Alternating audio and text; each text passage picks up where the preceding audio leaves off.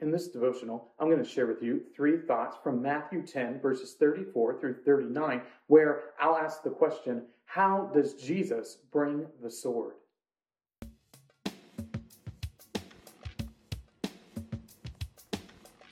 Matthew chapter 10, verses 34 through 39 says, Do not think that I have come to bring peace to the earth. I have not come to bring peace, but a sword.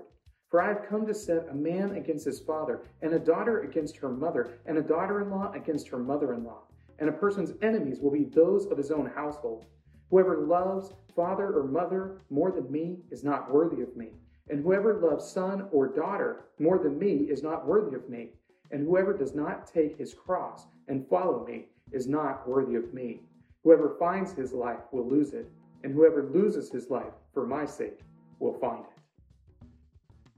Jesus is often called the Prince of Peace, but at the same time, he says that he did not come into the world to bring peace, but a sword. Aren't these two ideas in conflict? How is it that Jesus is both the Prince of Peace, but he is also the one who brings the sword into the world? Well, here are three thoughts on how that can be from Matthew chapter 10, verses 34 through 39. Thought number one a divisive message.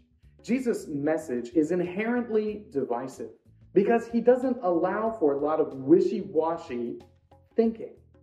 Jesus' message is quite simple that he is the Christ, the Son of the living God.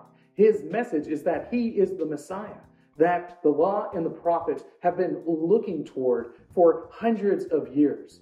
Jesus' message is that you believe he is this person or you don't. It's a divisive message. It's a message that cuts right through the middle of thought. It's a message that will divide families asunder, that will take nations and split them in two. Jesus' message is inherently divisive because each person will decide whether or not they believe that Jesus is, in fact, the Christ. Thought number two loyalty demanded. Jesus brings the sword because he demands loyalty and not loyalty like we understand it today. What do we think of when we think of loyalty? We usually think about loyalty to our favorite sports teams. But that isn't what Jesus demands. Jesus demands profound loyalty to him to the point that your connection to Jesus is greater than every other relationship that you have in this life. He says that he has come to set a man against his father, against his mother. Parents and children will disagree over who he is and separate ways because of what they think of who Jesus is. Jesus demands ultimate loyalty, complete loyalty. His demand is that you devote yourself to him even more than you would devote yourself to anything else that you could possibly even imagine. Because such a high degree of loyalty is demanded by Christ, his message inevitably brings the sword. Thought number three suffering guaranteed. Jesus brings the sword because if you will follow him, your suffering is not a question. It is something that will happen. And this is something that gets reiterated again and again through the text of Scripture. Because if you will follow Christ, then people will treat you like they treated Christ. And how did they treat Christ? They killed him. This gets played out in the lives of the apostles.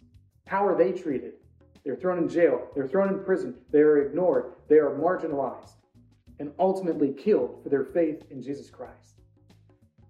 Jesus brings the sword because the people who follow him will ultimately die by the sword.